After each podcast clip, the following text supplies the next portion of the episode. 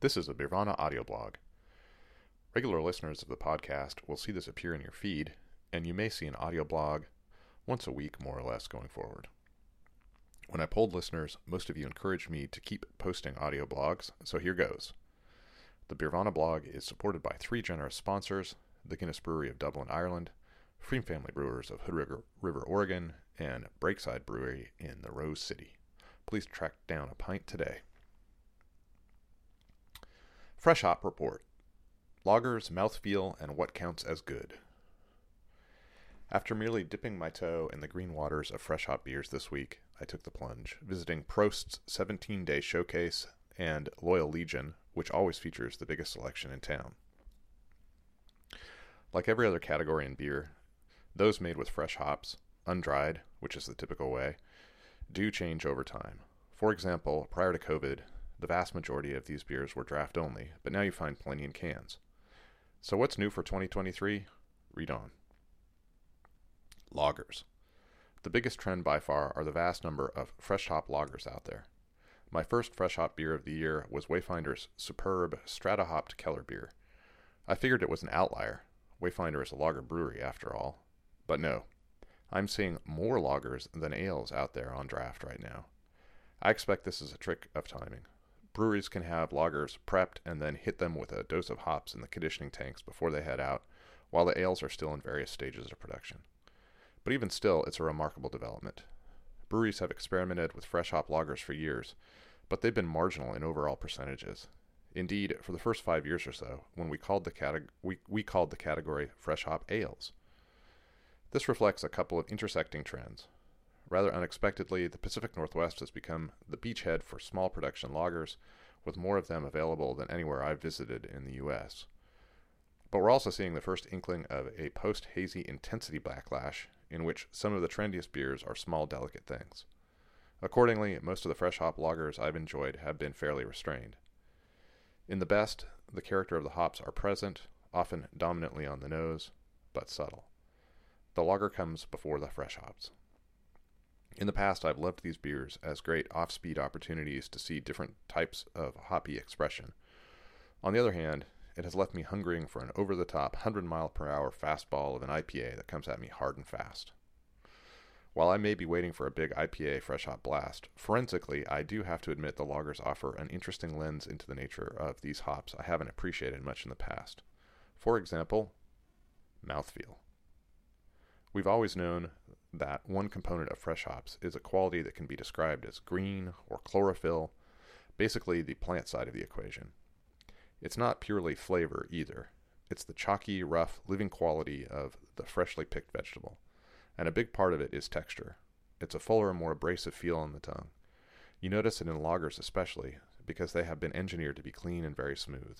They slosh around one's mouth with a frictionless abandon. It's why they go down so easily. Fresh hops roughen things up. Fresh vegetables sometimes have tiny fibers or spines that pop after they're picked. As a fresh hop Pilsner lands on my tongue, it's as if I can feel that roughness.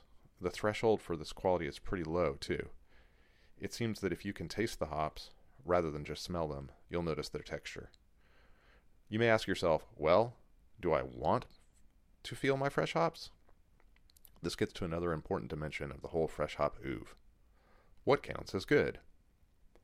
After I posted my photo essay on Breakside's liquid nitrogen hops, I had a long exchange with a brewer about the aesthetics of fresh hop beer and how we haven't settled on a standard. As a consequence, brewers haven't coalesced around a standard practice either.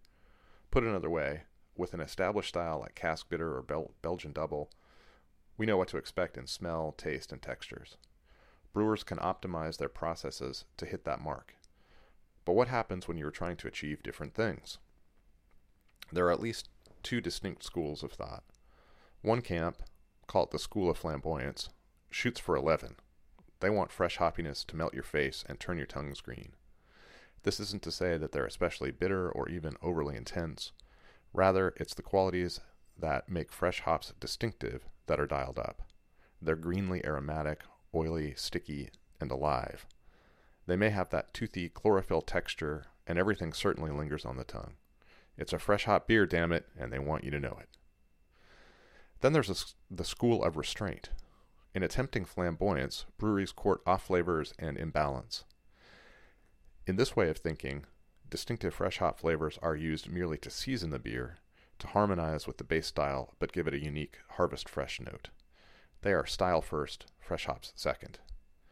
To bring this back to lagers and add a healthy measure of speculation, I think what we're seeing this year, so far anyway, is the triumph of restraint. You may be surprised to learn that brewers are a lot less excited about fresh hop beers than their customers. And no surprise. They don't actually know how the central ingredient will behave because they haven't used it before.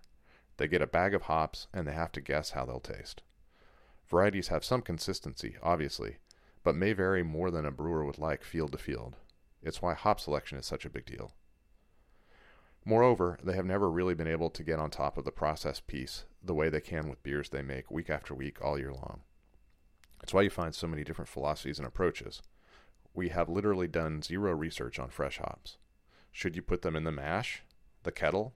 We don't have an answer for what happens. Should you select varieties with high oil content? How long should you leave them in the conditioning tank?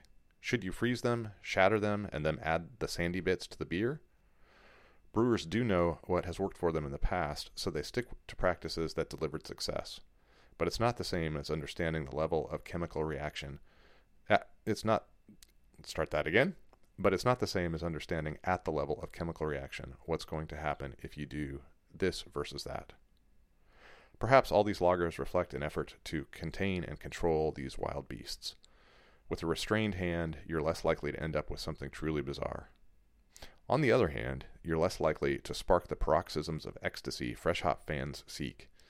Harvest season, for the junkie like me, is less a time for accomplishment and more one of wonder. This is the moment of the hop, not the brewer. I say, let the hop free. Take it to 11.